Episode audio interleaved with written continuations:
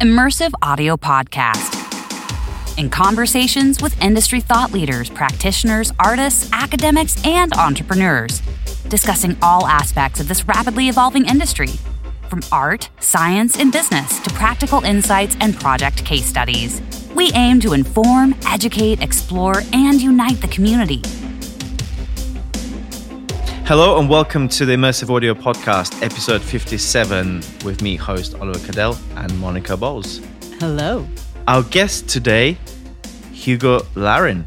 Hugo is a key collaborator of the Flux Immersive Spat Revolution audio engine project and has deep roots in audio mixing, design, and operation, as well as in network control and data distribution. He launched his career in production equipment rentals and in studio recording. His passion for technology and for the entertainment production environment quickly drove him towards the live production sphere. His activities include a number of mixing operation and technical director roles on a variety of high profile productions and events. Hugo, welcome. Thank you. Thank you. Great to be here today. Great to be here with you guys. Hello, Monica.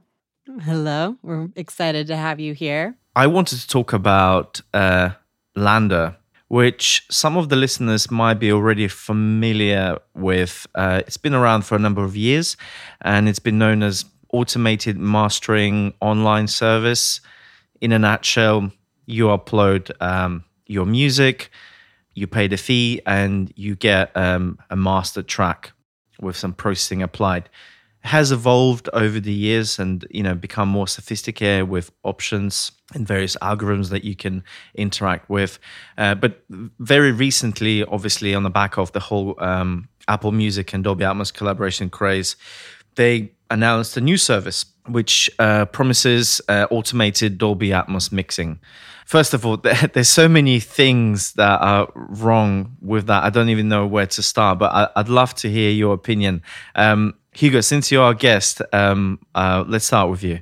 Well, and and that I know, LANDR or however you pronounce it, is from Montreal, where I'm from. Uh, am I correct saying this? So you know that information, Monica or Oliver? I don't know if you know it, but yeah, they I think they are. You know, they they are from Montreal, where I'm from. So.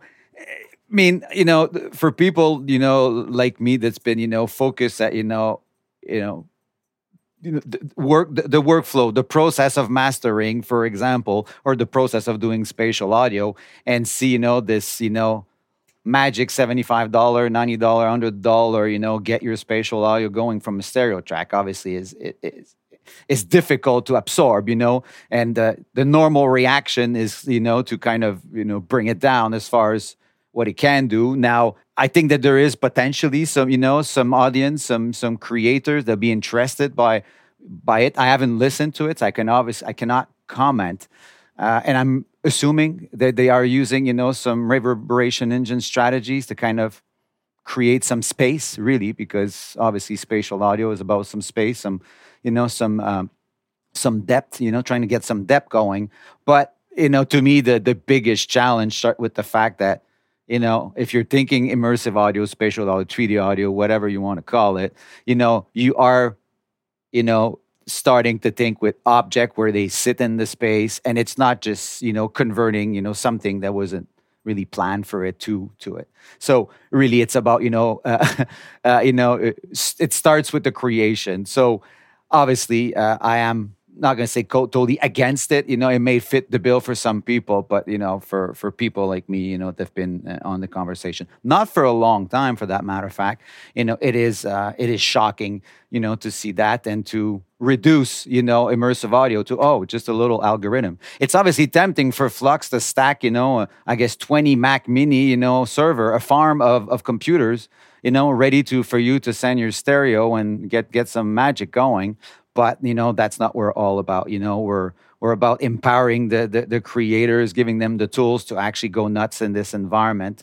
And it's far from just you know doing some stereo to whatever magic you know algorithm. Just before we start recording we were kind of talking about the original part of their business. Um, and um, it's fundamentally different. And even then, obviously, it received an, um, a lot of criticism, and then it kind of settled and it found its niche for for like a user base because, like you said, there's always market for certain genres, certain type of users will appreciate that kind of service essentially. But we had decades and decades of mastering conventions, an industry that you know you could learn from, you could take certain things from very established process and try to use AI or try to kind of uh, do it through these automated procedures, uh, you can kind of live with that. What's very different here is that spatial audio as a concept, obviously, it's not new, but in terms of what's happening with spatial audio across the spectrum, across the industry in its current form is very recent. So many things happening, it's evolving so rapidly, and it's too soon to automate such process. And in fact it's impractical uh, and you you provided some technical examples. Why would that be impractical? We're still learning. We're still figuring out the best way different ways new ways.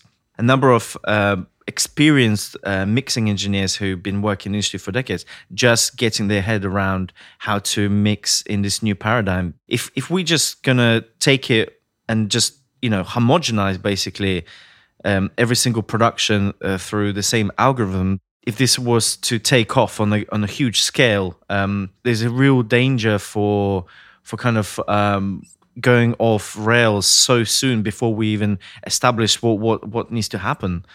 Monica, what do you think? Yeah, so I mean, I think uh, you know, upmixing is not a new concept. That was you know um, that's been around for a while, you've been able to upmix a stereo to a 5.1 or a 7.1. And for the most part, I've always thought it's a horrible idea. Um, and it doesn't necessarily sound good. Um, you know, I think one of the things that is intriguing to me about LANDR, and, you know, I haven't actually heard, you know, what their output ends up sounding like. Um, so I want to refrain from too much negative commentary until you know i have that experience. But uh you know they do claim to be using ai algorithms to be able to do the mastering and i'm wondering if that's the same technology they're going to be using or some you know uh, similar uh, approach for being able to work with the dolby atmos uh, mixing. And i think that um you know, AI has come a very, very far distance in just a couple years, and the capabilities that AI is contributing um, to a lot of different industries is pretty phenomenal and has blown me away in the sense of what it is capable of. And, you know, some of the audio AI stuff that I've heard is really remarkable and i uh, things that i just never would have thought were possible or suddenly possible just with an algorithm um, so I think there is some interesting elements there in seeing how when you apply AI to the problem, if that actually does create a better upmix and if the upmix can sound better, um, or if you know we are kind of limited to you know what traditional upmixing has sounded like, which uh, I, I, feel in the past has not been very uh, um, that has just not been very good. Uh, so I, I think, you know, we'll see kind of as we're moving in this future. But I definitely agree with you, Oliver, that, you know, this is a very new area right now. And um, and I'm sure as we talk more with Hugo today, uh, you know, uh, algorithms and what algorithms you use to spatialize audio really change how the sound um, sounds and how the spatialization and the experience is. And I think, you know, Spat Revolution, uh, it, it allows you to actually choose a lot of different algorithms and be able to kind of, you know, mix and match algorithms. Dolby Atmos, it's just one algorithm that you're working with. And so what happens when we are just kind of getting marrying, um, you know, our listeners to one algorithm? Yeah, I just can't agree more. I think um, there, there's many examples where AI is being used very successfully and and uh, continue to evolve and improve uh, all the time. And I have no doubt that technology can uh, provide some really smart solutions and just get better in the future. But one problem that I just can't see being solved is this the unique qualities of a song of a production where well, another dimension that maybe allowed some kind of artistic expression and uh, re- really allowed people to experiment and be unique with their approach. And if you unify it with one algorithm, I think it's um, it's a very dangerous path, um, and uh, certainly not something we want neither as a creator nor as a consumer. And I really like what you said. You know, we don't have a lot of experience to kind of you know generalize this into some intelligence, really, uh, and, and beyond that, really. If you were to tell me tomorrow morning, you know we're pushing on the LANDR server all the audio objects and thanks to that amazing algorithm it's making some decision to create something i would say you know what let, let, let's look at what it is you know what it is and it could be very interesting and i could see you know having those discrete objects audio objects how maybe this could evolve in time. But now you know if we're talking about pure stereo well there it is. There's the resolution. You can try it as much as possible to extract some rear out of it, you know, with some up mixing strategy. But man, the elevation, the top, like, so to me, really, you know, if you want to bring some depth to that stereo, you know, that or dual mono. I like to call stereo dual mono, but that's just a, a side joke I do with live sound guys all the time. Uh, but uh, you know, I mean, you take those two stereo tracks. Really, I mean, you know, a reverb engine can definitely, and we we've done it. I've heard, you know, just taking a, a live a live stereo recording from a console, sticking it into a reverb engine and kind of getting it, you know, putting, giving the feeling of being in that venue, you know, getting some reflection going, maybe doubling the stereo, you know. We, we've played with some stuff like that and it works, you know. So yeah, there are ways to, you know, doubling the stereo to kind of create some some false reflections, you know. Uh, uh, uh so uh, yeah, there are some techniques that can be used to bring some depth and some air and some space, which yeah, it's it's what spatial audio can do. But yeah, um, it is two channels and it is, you know, a format. it's not agnostic of a format, right? So, and that will get us talking about, you know, ADM and ADM OSC, something we've been part of, and how, you know, I'm a strong believer of these these agnostic master files that's got all the objects, you know, and, and, and the possibilities of rendering uh, the format of the day, you know. Let's call it like that. I feel like we can talk about this forever, but um, let's move on to the interview. But uh, before we do, I just I'm curious if there's anybody out there who's listening. What do you think about this? Um, how does it affect you? Maybe you have heard an example uh, that completely blown you away, and, and you completely disagree. Um, would like to hear from you. Drop us an email and let us know your thoughts. Yeah, if you do that and want to send us uh, what what how it sounds, I'd love to be able to hear it.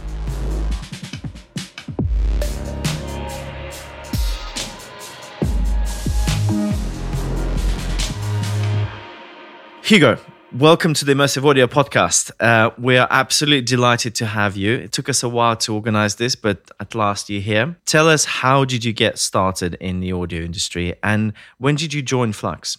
Well, um, I started as a teen, really, in my teens as a DJ and event entertainment really that was you know what kind of brought me uh, into all this and very rapidly you know I, I got interested by the technology side part you know side of it that's that was kind of you know the, the beginning of all.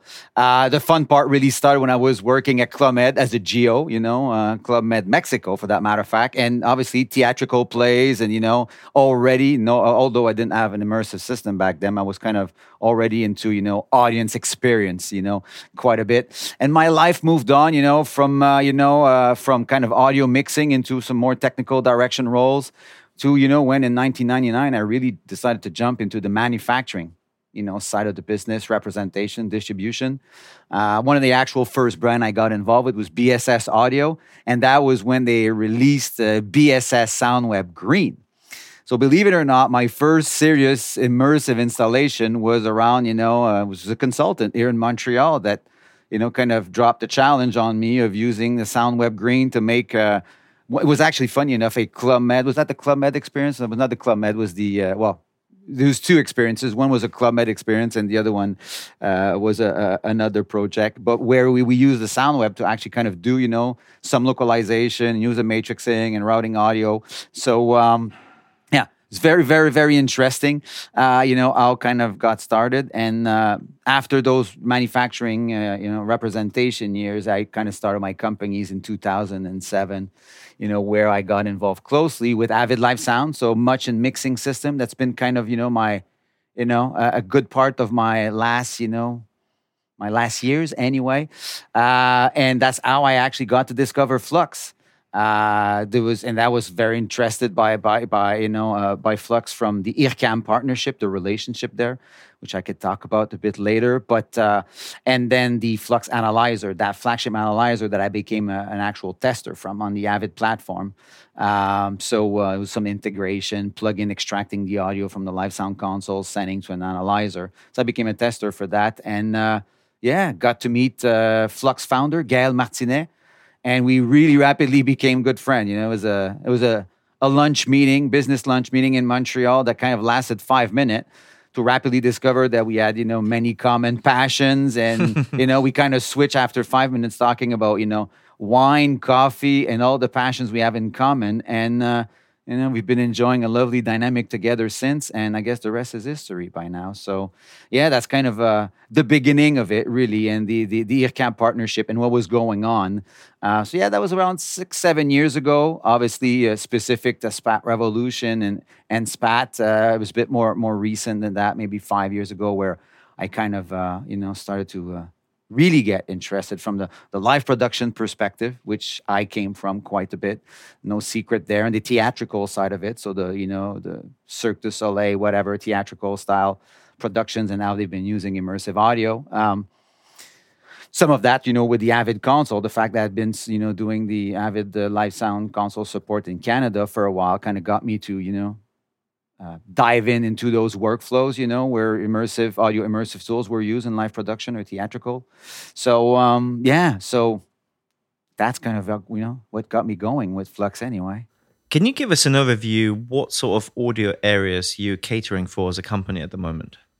Uh, well, historically, really Flux made its reputation around mastering. Uh, no secret about that, and some, you know, trying to bring some new spins and approaches around, you know, the use of dynamic tools, plugins. So really, you know, you know, mastering is one of the, you know, the old, you know, our, our, our prime customers really you know and that's you know where we've built a reputation but you know we could say you know that we tailor to music creation today anyway to live production to post to install sound obviously with you know with immersive audio uh, you know, that's definitely kind of, you know, brought a bunch of new uh, areas, market areas. So we deal with sound designers, we deal mixing engineers and composers. You know, that's that's really, you know, kind of what our community is all about today. You know, these mixing engineers, sound designers, and composers, music composers. That uh, you know, um, yeah.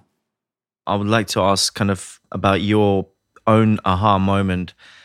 Obviously, you've been developing tools for audio for decades but what made you switch or realize that spatial audio is something really important or special here? And when did you guys start working with spatial audio and why? Uh, I mean, as Flux anyway. I mean, it really started, you know, with our with our flagship analyzer, where we realized the importance of providing a tool that could, you know, have multi-channel support. Um, uh, and that that's kind of where it started and that started uh, uh, that was the beginning of us of developing what we call the sample push technology. So i was talking earlier about you know a plugin on a console extracting the audio. Well that actual plugin you know uh, is something that we have in various format extracting audio from a pro tools from a whatever an AAX an au a vst you know format plugin that extracts the audio. And in multi-channel uh, bringing the information the samples to the analyzer um, that, and that is a huge area of, of, potential development for us in the past. We do not support Atmos yet in that analyzer. We've been busy with so many other projects. It's on the list. It's on the bucket list. Um, and uh, and naturally, that you know that kind of opens up the conversation of multi-channel processing. Uh, there's no secret that the unique, you know, uh, relationship with the IRCAM uh, you know, having the responsibility and the mandate to commercialize and develop the tools, you know, kind of brought us directly into spatial audio. To begin, for that matter of fact, uh, you know, was the IRCAM verb, you know, which ultimately is not strictly a reverb engine, but it kind of sits between reverberation and spatial audio. Um, you know, and um, you know, Spat existed as a plugin, you know, uh, a while back. I don't know if you know much you were aware of this. We, we could talk about that a bit later. But um, yeah, I mean, I, I would say that a, a big portion of, of immersive audio or spatial audio, whatever you want to call it, you know, as obviously that beautiful relationship with the IRCAM, that partnership really, which is not just us, you know, licensing, but really, you know, a partnership has been going on since 10 years. So, you know, ear technology, you know, to binauralize another one, uh, you know, and the SPAT algorithm that's been, you know, that we've been playing with that's at Flux for close to 10 years. Now we no longer make that SPAT plugin. Uh, there's always some debate if we should try to bring it back or not. We really moved on since then, you know, and identified the need of a standalone product. You know, uh, it still has some plug-in tools, um, and the standalone solution is what Spat Revolution is all about today, right? So, yeah, so that was kind of the beginning for Flux, but always interested in multi-channel from from the monitoring or the analysis perspective, for sure, forever uh, and naturally in multi-channel processing. All our plugins have some multi-channel capabilities. We've increased, you know, some to 16, actually all the way to, I mean, some ex- audio extracts we do at 64 channel, and we're not finished. We're on that as well. Obviously, the demand for for for Atmos, you know, right now, uh, and and or ambisonic third order and stuff like that, add us uh, consider, you know, increasing the channel count of most of our products. So always comes with challenges. More, more, more channels means you know how do you deal with the UI and representing a good metering of all those channels. so you know there's uh, but uh, it's been it's been a fun ride. Well, this is a perfect segue to a hot topic, which is SPAT slash SPAT revolution. And we'll dissect that in more detail in a moment. I just wanted to state the obvious for many uh, who are listening and potentially remind for others who haven't used SPAT, haven't come across SPAT before. It's been it's a tool that's been absolutely instrumental for a lot of people within the spatial audio community in many ways. So let, us talk about it. Can you tell us about the software and what it's for, what it's capable of? And then maybe can you explain how original SPAT kind of connects to SPAT Revolution in its new shape or form? Uh, totally. I mean, uh, you know, it's it's the it's it's the you said the odd conversation. You know, I mean, it is the odd conversation internally at Flux. We spend a tremendous amount of time on this tool, and and a big portion of what Spat Revolution is all about is making some decisions or helping guiding the users to make the proper decision because there's a lot of technology and for people that have been you know uh, are familiar with what's been going on at IRCAM with SPAT, SPAT and Max it's just you know a mind-boggling you know toolbox. But you know and and it's not necessarily have to be careful what i say always it's not necessarily you know package there's obviously a bunch of room for errors. It's not we're really trying with, with spat revolution to to assist in some ways you know uh, you know, by making recommendation, you know, you know, and you as you're making a speaker arrangement, telling you that you can't really use that panning technique, or you may want to add a virtual speaker in it, trying to kind of, you know, and obviously beyond that is to ease the integration. You know, obviously we have our own plugins for that integration, but uh, you know, I mean, Spat Revolution can be different things for different use cases. It's it's really I like to call it. You know, it's a it's a toolbox. It's you know being able to customize your your environment. You know, so it's you know blocks. You add modules. You know, I was talking about SoundWeb. You know, green. That was my biggest thing. You know, I got excited with this product because hey I could design my audio chain. Well, you know, you know, an open architecture. So SPAT still got that. Although we are trying lately, you know, with the the SPAT Revolution Essential series to kind of, you know, propose a wizard, you know, for you to make your your configuration and not be so much about adding mo- modules and connecting them together. But at the base, this is what it is, you know, an open architecture to customize your environment. So, in that environment is what? Well, it's an object based audio tool, really, uh, you know, um, that provides, uh, you know, that has this concept. We call them rooms or virtual rooms where basically the source are being mixed. I'm going to say mixed, but they're being positioned anyway.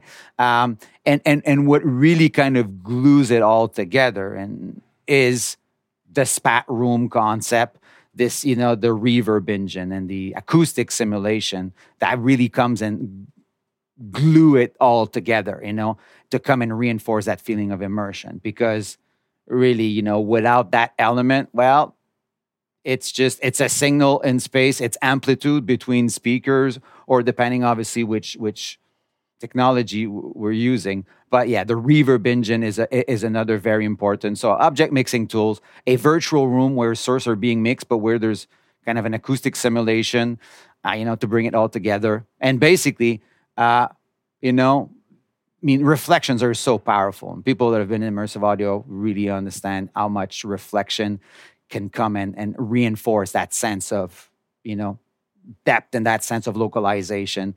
Uh, uh, so really, you know, we call it painting your soundscape in a lot of ways. You know, with reverb support, that's what it is. You know, just a 3D view, some objects, you put them in the space, and uh, and with the the the, uh, the, support of a reverb engine or not. Obviously, if you may not want to be putting a reverb on a kick, you can obviously put it off, or choose which kind of reflection you want, uh, which is getting more in the, in the, details. And then you know what are you delivering with it? Well, uh, it's you know uh, basically binaural at the base. Obviously, we do channel based formats. Uh, you know, and with I would say two hands full of panning techniques. So we are not imposing a single technique. We got various techniques. Some of them are more sweet spot specific. Others are kind of you know uh, uh, you know more tolerant to audience spread. You could think about creating some content for for a museum experience for a sound installation where the audience may not necessarily be you know, in a sweet spot. And when I talk about sweet spot, the sweet spot can be fairly big, but still, when you go at the, you know, if you're walking a hundred meter corridor, well, you know, a sweet spot, uh, you know, strategy will definitely not work there. Most probably not work anyway. So, um, so yeah, so these channel based, you know, uh, uh, uh, panning techniques that we have, you know, it is uh, as well, you know, providing delivery of binaural, um, you know, doing a binaural synthesis of that scene uh, you know, uh, we do offer a virtualization uh, of channel-based arrangement, which we call binaural monitoring, where the speakers, you know, your speaker format gets virtualized. So it's through previewing what those 7.14 sources would, would do in binaural. But we have as well a what we call a pure, you know, pure. I'm not sure pure is the right word, but a pure binaural synthesis uh, where all objects in that environment, that virtual room, you know, uh, are getting processed. We're using HRTFs. Uh, you know, we've got two strategies: a binaural, a pure binaural, or a near field strategy, and then we have more of a mat- mathematical model uh, with uh, what we call, you know, spherical and snowman. Um, and then we've got the third one, the third area, the scene-based area uh, which is ambisonic, uh, with support all the way to seventh order. So you know, so really ultimately delivering channel base, you know, binaural or ambisonic in parallel if you want. That's obviously this multi-room concept. So you could be delivering in parallel multiple formats, which is you know powerful, very powerful in my book. Obviously, if you got the good computer to uh, to support that, um, we could look at SPAT as well as a pure transcoding tool as well. You know, if you we have all these transcoding possibilities. So transcoding, you know, ambisonic microphones, uh, you know, from ambisonic to channel based, you know, from binaural to transaural. So all, you know, some of those tools exist in there. And um, really, you know, as, as a tool, man, it can be used kind of in, in two ways, you know, either as kind of a standalone, you know, audio software, which may have external controllers, you know, sending, and we use OSC, which I think we'll talk maybe later in the call, you know, and using snapshots. So typically the live immersive performance where, you know, you'd be recalling a snapshot or having external controllers that is doing a real time. Uh, or then, you know, the other kind of area where it plays, it's as a sidekick to the DAW, which I call it, you know, replacing the busing you know, or the lack of busing or the lack of formats in the DAW. If you are using something that's confined to mono and stereo elements, SPAT can kind of, you know, come in and become, you know, the extension of the DAW, replacing that bus with advanced, you know, spatial panning techniques and then bouncing that content back. So really kind of two areas, you know, as a standalone kind of, uh, I get live inputs and I output you know live channels or binaural live and then or really as the sidekick which is obviously more the the content creation dynamic um, you know which we obviously play quite a bit on so. Awesome. I want to dive a little bit deeper into this conversation around algorithms. I know uh, we brought it up uh, in the um, news when we were talking about the news item and um, I think it is one of those things about SPAT Revolution that's very interesting to me, as well as just you know the SPAT tool sets in Max um, that IRCAM developed. In is this ability to uh, use different algorithms and be able to mix and match them. And I think again, when we talk about algorithms, that a lot like a lot of other um, people's approaches or companies' approaches to working with spatial audio, um, they there's only one algorithm that you're um, able to access, and you don't um, have access to all these other algorithms. Uh, would you mind going a little bit more in depth, talking about you know some of the different algorithms and some of their different uses that Spat Revolution offers, and you know what you feel is uh, how, how, this um, enables the users uh, to be able to do things that they wouldn't be able to replicate in other ways? and, and, and you know you, i'm talking about this format agnostic or approach agnostic often you know and that's what you pointed out and and, and it was a you know really good introduction to a uniqueness of spat revolution now i don't want to discriminate you know people that have made decisions because obviously when you're giving you know a complete tool set it does bring the possibility of well confusing the user. You know for users that are kind of new to the technology it may get confusing you know you might make wrong decisions. So guiding you know some guidance. So choosing on technology which is something that immersive engines and live world are doing for example in some cases. And we talked about dolby that's kind of the same way. But it brings an advantage. I have to give it.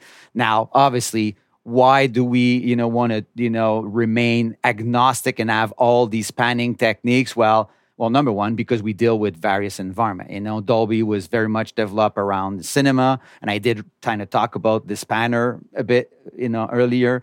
But you know, it was very developed for a specific market. But I think what they will be facing, uh, you know, over time is obviously that you know, well, we're not necessarily approaching things the same way when you're creating music, and that will get us to talk about you know this the object distance, you know, and how I can drive amplitude. So, and which is another conversation. But from, from this agnostic, you know, concept, you know, we try just not to impose an approach. And we like to, to, to believe that it's a great learning tool. You can imagine that we have quite some education, universities, research centers, you know, that have been using SPAT and or SPAT Revolution now. Um, and it's really to have that tool set to create, to refine artistic intentions. It's, that that it where it, it all starts. Now, if we're more pragmatic about that conversation, really, you know, it's either we're dealing with an environment that's very egocentric, I call it, the sweet spot, you know, and you know, it's what we've been learning to do, right? Mixing in 5 1 or whatever. It's me sitting in my ideal position, my ideal chairs. And that's great, obviously, for the hundreds and thousands and millions of people wearing their headphones. They're locked in the position. And you can obviously, you know, uh, but that's not always the case. You know, um, there you know chances are that there's some people sitting at the extreme left or extreme right of, of that that system that diffusion system. If you talk about a live performance or even worse if you're talking about the museum experience the sound installation where people are walking all over the place you know where we're getting close to more of a matrix strategy i guess in some ways. But so so so really you know it tries to cover two big areas. I call them the egocentric kind of approach or the sweet spot relative to the to a center reference to a you know, always relative to that listener in some ways. Although, yes, as I said earlier, that sweet spot zone can be big, and I'm not saying that you can't use these approaches for you know um, for for live performance, but they they come with constraints, and you have to make decisions to to go around them. And then the other one, which is more of an allocentric kind of object to object, a position based approach, or you're not in the direction, the object in its direction to the center, but you're more about the position uh, you know, uh, of the objects and the speakers or the diffusion system, for example, right? So that and that is another fundamental different, you know, in, in, in these groups of panning techniques. So, you know, not sure if we want to get into the specific, but yes, on that long list of technologies and techniques, there are kind of two groups, you know, uh, the ones that are more around a position, so speaker or diffusion system, I, I could say, and, and actual, you know, audio object elements, objects versus um, the direction approach, which we've been used to, you know, uh, you know, which is you know what you know binaural does, which which is what you know, uh, you know the the traditional vector based amplitude panning, you know, has been doing for a while. So yeah, so it's yes open because we are tailoring to you know various various types of creation. You know maybe today you are creating some content for a museum. You won't be applying the same strategy. You know you'll still put some some speakers elements you know uh, in, in, your virtual room but you won't necessarily uh, confine your object signal to go only to one you know or to two based on a sweet spot You know, so yeah, hence why these position approach, DBAP, KNN, distance based amplitude panning, we call it KNN, WFS in some ways, you know, gets you a, you know, um, that there as well, which is we're actually testing here um, this week. We've been in field testing for over a, well, more than a year. The pandemic has made it difficult to actually go uh, in the field and real, real live situation. But uh, we're right now testing some new algorithm. That's one of the reasons I've got uh, my friend here in the Montreal studio. Um, so yeah, dealing with various, you know, the, the, two main, really, I would say, um, you know, uh, uh, kind of uh, yeah, fundamental differences, which is are you tailoring to an audience, a confined audience, you know, audience, so a single person or a group of whatever, you know, that's in the center and surrounded by by loudspeakers versus the obviously the other approach where no, you've got people in the extremes, the extreme location, and you're, you know, you can't really use the, a sweet spot centric approach for that. Yeah, I know. In my personal experience, which uh, is is mostly in live um, spatial audio production, you know, I find that um, you know each algorithm has a different tone and it's kind of you know being able to choose between different algorithms is like choosing a different plugin um, or a different you know eq you know for um, a you know a, a, track that you're working with and they give you a different sound and you might want a certain sound for one thing and a different sound for another thing. Um, and I, d- I do find you know spat revolution's approach by creating a space where you can um, combine and be able to uh, choose different algorithms to be um, really interesting in that way you could even say layer in some ways because if you start to mix techniques maybe for your creation you are doing you know uh, you're creating little bubbles. Uh, i call I mean there's an example I mean, in the theatrical i mean think about a circular stage where you have speakers all around. Maybe you are you know using a traditional sweet spot you know centric approach to create uh, you know uh, um, um, mix to some audience zone bubbles i call them you know that are very much confined in an environment. And that is one of your you know of your layer you know where you may not be localizing as much you know but you're just trying to, to build a, a nice music bed immersive. Think about a theatrical production a cirque soleil production whatever where you're sitting this you know 270 degree there's kind of you know three uh, a quadrant you know the quadrant. There's a front quadrant and the left and right quadrant. Well you can kind of build three you know uh, bubbles or tree or a mix for these bubbles, these three bubbles, which could form one layer, but then you can as well kind of on top of that use every single loudspeaker in the system you know for some sources some specific sources for example where you would want to you know really more like use a, a, a, a position based approach where the source is in relationship to the speaker, you know, and spread it out. So yeah, we could start to think about layering. You know, it can obviously get complex, you know, uh, uh, but um, um, but yeah, the doors are open, you know, for you to start thinking differently than just being forced into one approach. And you know, this concept of using two techniques. Yeah. Yeah. It's not just about, you know, the spatialization as it is about um, being able to combine and create, you know, the different tonalities that these different algorithms offer. Um, yeah. So I'd like to uh, move into talking about OSC. Um, for those out there that are unfamiliar with OSC, it stands for Open Sound Control and it's a, a protocol that um, communicates over a network for being able to kind of really send messages uh, for whatever you want. Um, and then you can use that to control um, whatever you want um, if you have the right tools to be able to do that. Um, and I know Spat Revolution allows you to have full control over. Um, I, is it all of its parameters or just many of its parameters using OSC? We could say all the parameters, although we're not trying to configure, you know, or change preferences from OSC commands. When you're talking about object properties like a source, an audio source, you're talking about, you know, your master modules, you're talking about the reverb engines, the control of that room, those room parameters. You know, everything is accessible. And we've been increasing, you know, the grammar. There's always there's always ideas around this, but yes, you could we're all about OSC. We've got eight OSC slots that can be input or output. Uh, and um, so yeah, we can you know get control from and or you know sending you know the data to other systems. Important to say as well that we are not strictly we haven't made a decision for the user. We're not strictly going on a, our Cartesian approach with XYZ or in a polar spherical AED approach. We have we offer both funny enough, some people actually have told me in the past, oh, we're using SPAT to convert data. We're stuck with this tool that's, you know, polar only, and we've got this. So we're using SPAT just as an in out OSC converter. And we have transcoding as well. So we, well, not transcoding, sorry, transformation uh, on these OSC messages. But, um, but yeah, so we're, we're all about, you know, uh, uh open sound control. Um, so using external, you know, whatever. I mean, OSC is everywhere. Uh, it's not the only uh, control protocol, but it is the de facto now. And I think that you know, as you know, times keep you know moving, I mean, it's we're going to be seeing it, you know, everywhere more and more.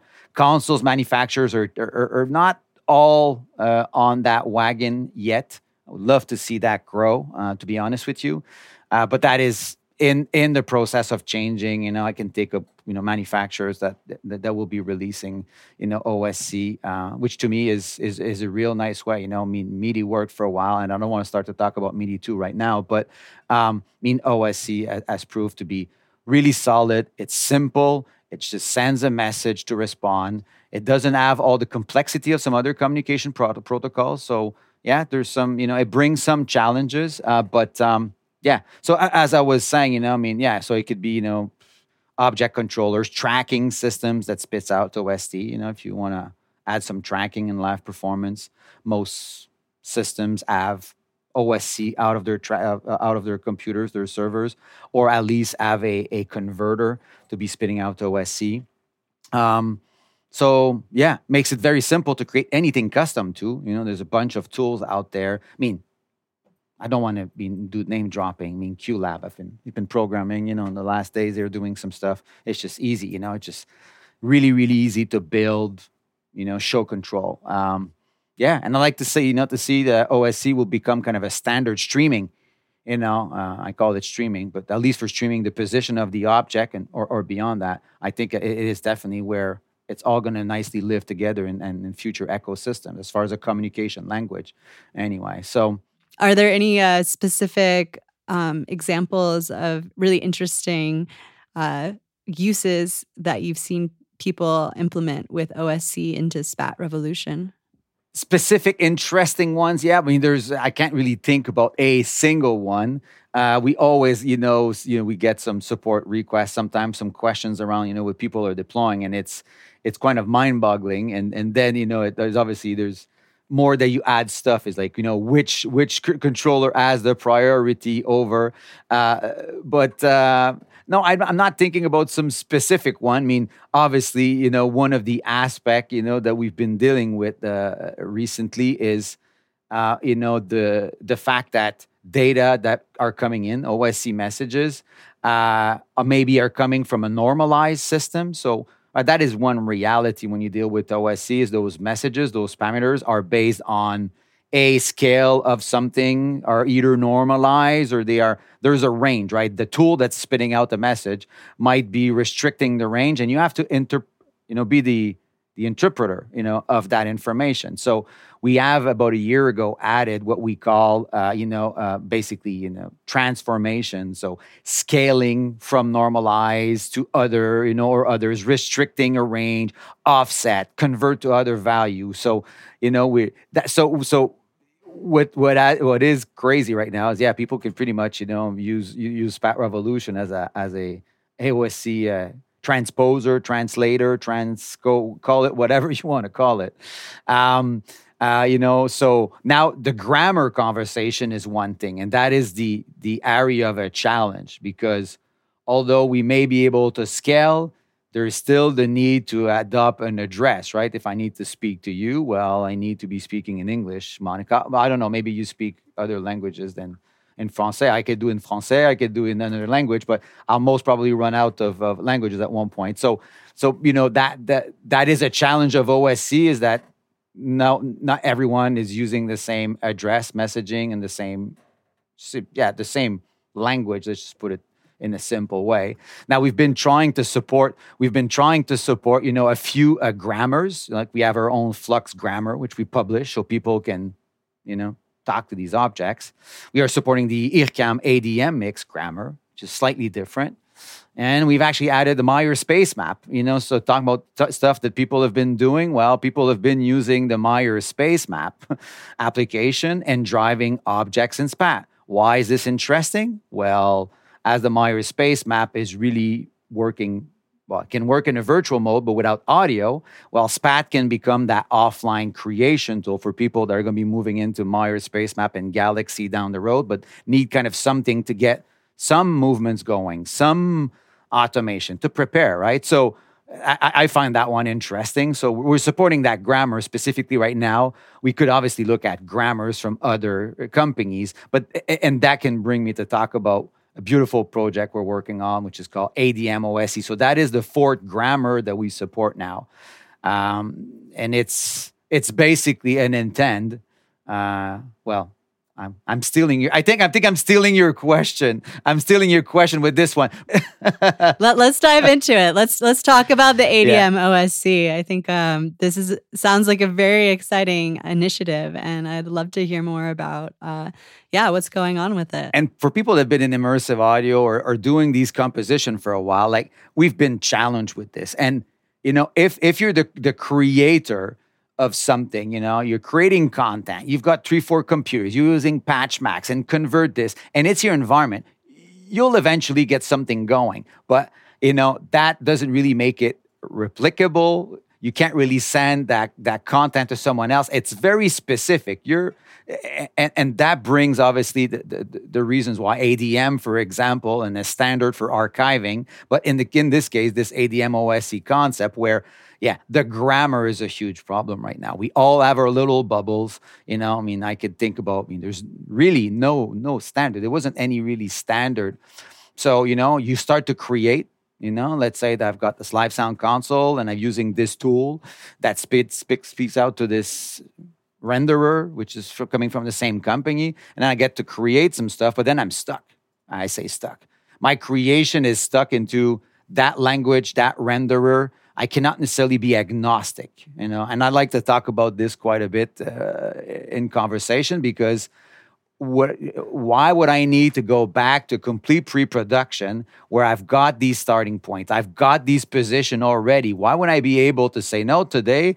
I'm doing a radio show and I want to feed binaural you know, and tomorrow I'm in, you know, uh, doing a live show, you know, with that particular system, or I need to scale it up, scale it down, but be agnostic, you know, from so, and this is what kind of ADM OSC is all about. So, you know, and and and as I, I stole your question, I'll, I'll, stumble right in the conversation of, of of what ADM OSC it is, but it is basically an initiative that was driven by Flux uh, and L Acoustic. Definitely need to mention the folks from the L Acoustic Lab, uh, really by a use case with from Radio France, where you know, they've been doing spatial audio at Radio France for quite some time. So I guess, I guess the proximity of IRCAM and, and a lot of technology in France. So they've been doing binaural audio and streaming events and creating content.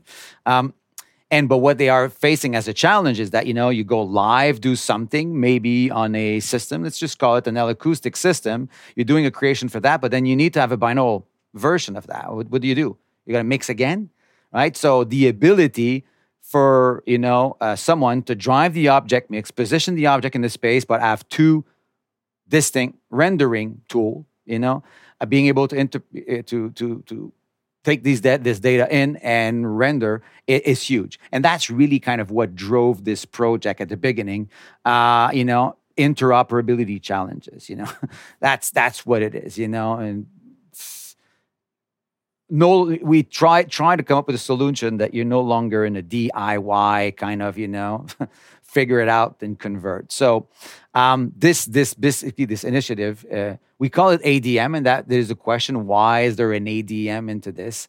Uh, for people that are not you know aware of what adm is all about you know the audio definition definition model is really a solution for iCarving you know and for some interoperability in immersive audio production. That's that's his goal. You know, that's and and, and thanks to I'll, I'll drop Netflix. Maybe not. They're not the best example. They have been, but they have been early on. You know, kind of enforcing ADM, a file that's agnostic of a renderer, a file that's got the audio and the metadata.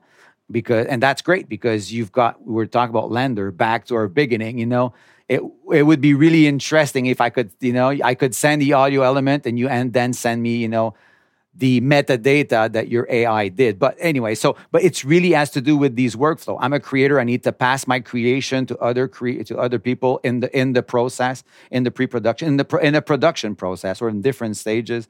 ADM has a lot of power. Now, ADM has been confined to you know um, you know the cinema environment. I mean, Dolby does you know the Dolby a Dolby master is often actually you know referred as an ADM master. You can make an ADM master audio track and metadata.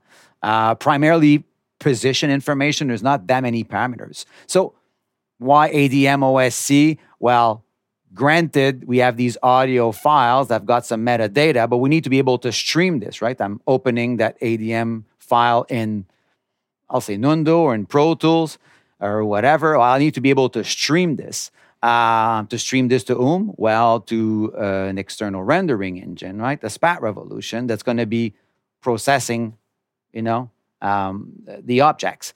So that's really what ADM OSC is all about. You know, this this this streaming.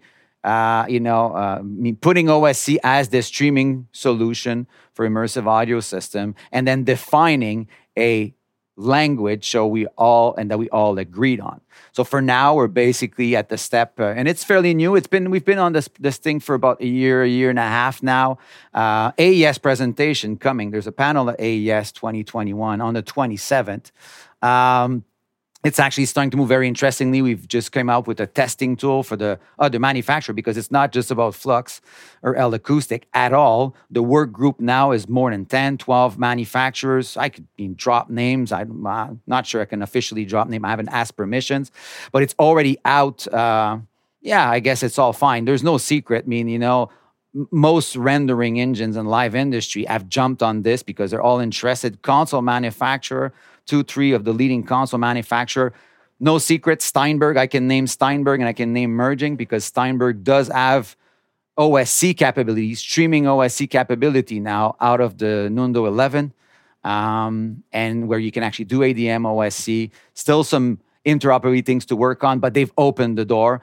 Definitely, merging technology uh, actually does the same thing with their Ovation, which is more their called their playout system that does you know show control. Um, and I wouldn't be surprised to see this as well coming in Pyramix system very rapidly. Uh, so, uh, and yes, it is implemented, as I said, in Spat Revolution and the L Acoustic system. Uh, L Acoustic only on output, I believe, but they may be coming from input as well. Spat Revolution on input and output. And as I said, uh, you know, I mean, Steinberg merging. Uh, I mean, uh, yeah, I mean, there's even product coming down the road that I can't really disclose uh, because I haven't asked for the, per- the permission to do so. Uh, but um, it's been a really interesting thing to work on, you know. And right now we're focusing on the position of the object. Maybe it's spreading. You know, we're not trying to fix it all, it's one step at a time, but at least to have a starting point, you know, where we can think about, you know, integrating, building an ecosystem without the oops that we have to go through from the communication perspective. Or the, yeah, this is this is very exciting. I um as a DIY OSC user, um, I, I will tell you that uh, having more um, compatibility between softwares um, and systems, especially in the spatial audio realm, will be um, very exciting. Imagine tomorrow, right? You've create something, you export it in ADM. I bring it into my ADM capable playback system and I can be streaming whatever you your metadata, right, from your advanced your panner basically. You know, I can be streaming this into Spat Revolution and or multiple rendering engine in parallel. So maybe I have an in venue and a in in streaming or for streaming, you know, binaural audio in parallel, which was the original use case. But you could even think about, you know, yeah, other. I mean, there's no no really. Uh, stop there. Obviously, from a console perspective, external controllers. We're talking here about uh, normalized data, right? So it's you know very much you know normalized data that everyone agrees to do on input and output, and then the systems, the renderers are, are responsible for scaling. So you know you've done a creation, the show's bigger, smaller, the system scales. The you as a rendering engine, you adjust your your technique. You know your diffusion system may change, but the fundamental position you know, uh, of of the objects remain the same. Not going to say that it's going to do magic and that creation will be agnostic of any rendering tomorrow. There's tons of challenges, uh, and I can even talk about one of them, which is a, is a unique point in Spat that I wanted to talk about. Is uh, you know, for example, in Spat Revolution, we have this concept of um, you know using the distance to drive the amplitude Okay. And that's something that you can't find, right? I was talking about Dolby earlier. When you move a source in the Dolby panner, as you come closer to the center, you basically come mono. You're exciting all the speakers. And but you can't go outside the box. Where with you know, with the with, Spat Revolution, you know, you're basically going outside of this what we call a radius, a, a zone. But when you go outside of that zone, as you go away, you're we're driving the gain and the departure to the acoustic simulation engine. Okay. And that is a totally new paradigm to mixing, right? You're basically replacing those fader operations, you know, uh, by you're painting what you hear. You know, you want it's too much, too much amp, too much signal on that one, just move it back and obviously driving potentially the reverb engine and that to me that is a the big part of the future we're not the only one with this but it is a big part of IRCAM uh, you know, of IRCAM, uh, uh, of IRCAM approach.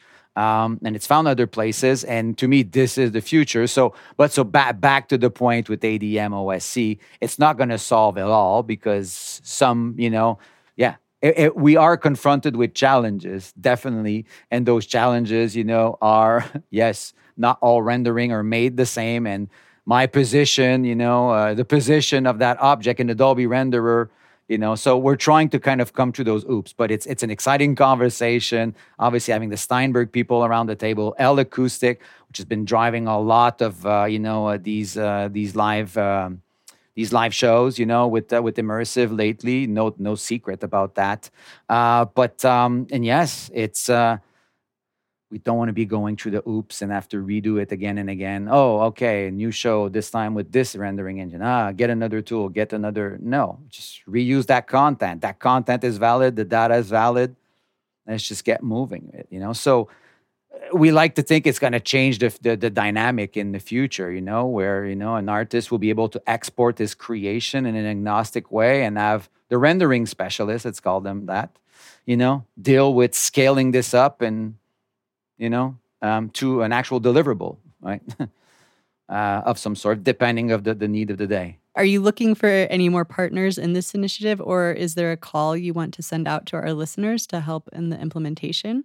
Of- Definitely, any manufacturers are interested. I mean, there's a Git repo now. There's no source code per se in this, there's really a specification and a testing tool, which we'll be putting online in the next days. Um, um, so definitely, you know, I would probably share with you guys this uh, the the Git uh, repo uh, link. Uh, so manufacturers are interested in implemented this should definitely uh, you know uh, take a look at it. Number one. Um, and if they are interested to collaborate in the conversation and they believe they can add some value we've been trying to restrain obviously the group and that's not you know, uh, in the sense that we know that when the group gets too large, nothing gets achieved. So we have decided to kind of be careful there. Doesn't mean that we won't we don't include people, but as far as the actual active group, uh, but yes, people that are you know ready to implement, have some things to add to the the conversation, and I mean manufacturer that could do something with it. Definitely, you know, welcome to reach out to me, uh, or you know, and obviously have a look at that repo to begin with. Um, and um, yes, I mean why confine yourself in a specific grammar when you know you can be outputting something. The man the advantage for a manufacturer right now is well yes if you can spit out adm osc you're ready to go with spat you'll be ready to go with other products and maybe start to record you know or map this data into your steinberg nuendo and record it and so on and so forth as this continues to grow. So you know that's the last thing you want to do as a manufacturer is you know yeah, just adopt the standard. Call it the standard. Funny thing, you know, standards. But yes, adopt adopt at least a common agreed on grammar. what is the best way to find out more about you and your work and Flux Immersive? We have this, you know, Facebook community, you know, which is our user group, the Flux Immersive user group. Great place to get some conversation going. Uh, we kind of want as well this, you know, we don't have all the answers all the time, and you know, getting you know people to to, to discuss around conversation strategies they've took on a show or on on a creation. Uh, so we've got that going, and we've been you know um, uh, uh we've been uh, very much developing as well content. So know, if if I mean, the, the spatrevolution.com page is a good place to start. Trial links, bunch of information. We've been trying to do documentation not always easy to get all the information from research centers and those scientists that's been building those algorithms for 30 years. And some of things are taken for granted for them but we're trying to you know educate. We've been building some training content. We've been delivering uh, one week you know spatial audio introduction uh, in France. Uh, we're hoping to bring this you know across the world eventually, but the pandemic has made made it a bit of a challenge. But yeah, the best way is probably yes to you know hit the Spat Revolution page, get to you know the Facebook community to get conversation going, questions if need be, and you know right there you've got a quick guide, a user guide, how to jump in, and yes. Open spat, get a sound inside, move it, appreciate the reverb engine, go in binaural, and, and that's it. It's not there's obviously some complexity with some workflows. That's a challenge that we have, you know, because we deal with many DAWs. We want to deal with all digital audio workstation out there, and that's a, a challenging thing to do to chase.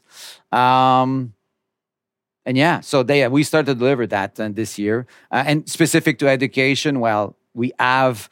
Uh, you know, this, uh, we've done a few things lately for that. Uh, number one, we've created the Spat Revolution Essential product and it's essential in the way that we've kind of stripped down even some of the complexity and some of the flexibility of the full ultimate. But we really thought about you know i don't want to call it my first spat really. You know it's very powerful. It does 32 sources. It does binaural or channel based or ambisonic to third order. One uh, format at the time, but you know it can be swapped very rapidly, so you could do multiple pass on that mix on that creation. Uh, its price, you know, really kind of aggressive as well. It was done for you know for yeah just for wider uh, acceptance uh, and you know wider audience really, and beyond that to actually provide some bundles and education. Uh, so we have come out with these bundle education 10 25 50 where schools institutions can deploy 10 25 or 50 either station or have floating licenses for their students um, so that's been something that we've kind of worked on this year with these education bundle which includes kind of a some master SPAT Ultimate, we call it, the licenses, and some of the essentials. And essential is just great because it's, you know, put this on the laptop, pair of headphone on your headphone. Not saying that it's always the best. If you have a beautiful inter audio interface, use it. But, you know, put a pair of headphones on your laptop uh, if you still have the chance to have one. I think they still do most of them. Uh, and you know, and there you are in binaural on a plane on the road. You know, getting to starting to experiments, putting an object, understanding what's going on, the use of the reverb engine, this use of distance. It's very uh, um, trying to find the word in English, but uh, it's not instructive. But I mean, it's it's it's em- empowering. You know, I mean. If you want to dive into spatial audio, SPAT is a great place to do your your first, you know, I mean, understand what's going on what we're going to be offering for the podcast listeners, we'll be offering a 90 days license of the SPAT Essential. Uh, so with a simple form, you know, link that will be in the show notes, link that, enter your information, and we'll be responding with an actual activation code. Uh, and uh, we'll be obviously the activation code will contain uh, the message will contain as well an actual link out to redeem that license redeeming a license from the flux website and there you are with 90 days of use of SPAT Essential. Uh, and for the people that would still, you know, like to see the differences and see what the SPAT Ultimate and the multi-room capabilities, you know, there is still the possibility later on, for that matter of fact, to request a SPAT Ultimate. So kind of your your fourth month, you know, could be done then be done manually if you're interested to kind of see more. We're going to be coming back online with some webinars. There's a new SPAT release coming. Don't have a date. It's coming shortly. Uh, WFS is officially being introduced. Number one, that's going to be a huge one. Uh, you know, for us in the next weeks to come, uh, and we have done a bunch of you know changes to make the uh, the workflow simpler. Uh, and we're going to be doing a round of uh, of webinars. So for people that are on the Flux Immersive user group I was talking about earlier. That's where we, you know, we post quite some information. We do it by email as well. You'll get the chance to subscribe when you create your account to activate your license. You'll get to subscribe to our newsletter and you'll automatically be getting those invites to these webinars that we do live. We cover different subjects. We've done a run last year and we're aiming to do another run of uh, of uh, 5 to 10 webinars uh, specific to the release but specific to you know, dealing with Logic and uh, and and Spat Revolution for creating Atmos content, for example. And then in you know some of the ADM OSC, WFS, we've got a bunch of art subject to talk about, so it'll be fun. Excellent stuff. Thanks, Hugo. We'll make sure to include all the relevant links in the podcast show notes below. And um, uh, lastly, Hugo, can you share one piece of advice that really helped you in your career? That's a tough one. I mean, I would say, you know, uh, be true as much as you can, but at least be yourself. You know, that would be, you know, uh, you know, I've I, have i I've met a lot of people, you know, uh, over the years, and there and there's nothing than you know uh, than just being yourself and not pretending some things you you aren't, and you know, admit that you don't know everything. And open conversation to learning. I mean, that's you know, I think that that's you know i do talk a lot myself but I, have been trying to learn in my life you know and sometimes you know you talk you get excited and you think that you know it all. Truth of the matter is is that you know we know what we know uh, and be yourself be honest with yourself which obviously ultimately t- translate to you know getting to figure out what other people think and how they they they use technology maybe or or whatever. I mean this is not i wouldn't say specific to the industry but i would say that this you know could definitely save you uh, I don't know. I don't know if it's an advice, but that would be my opinion on that one. Yeah, there are many lessons there. Monica, thank you very much. Hugo, it's been an absolute pleasure to have you today as a guest. Um, thanks again. Take care. Thank you. Take care. Thank you, both of you. It was wonderful. If you enjoy the podcast and would like to show your support, please consider becoming a Patreon. Not only are you supporting us, but you will also get special access to bonus content and much more. Find out more on our official Patreon page, www.patreon.com slash immersive audio podcast. You've been listening to the Immersive Audio Podcast, hosted by Oliver Kadel and Monica Bolles. This episode was produced by Oliver Kadel and Emma Reese and included music by Rhythm Scott. Got an idea for an episode or want to comment on something we've discussed recently? Drop us an email at podcast at 1618digital.com or find us on Twitter at iAudioPodcast. If you've enjoyed our show, head to our page on iTunes and leave us a review and rating. It really helps us out. Visit 1618digital.com slash immersive audio podcast to access show notes and other episodes and subscribe on your favorite podcast app. Thanks for listening.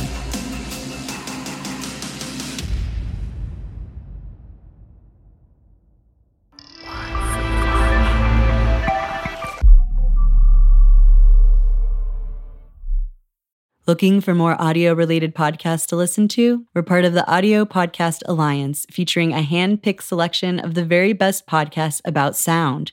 Be sure to hear the latest episodes from our friends in the community at audiopodcast.org.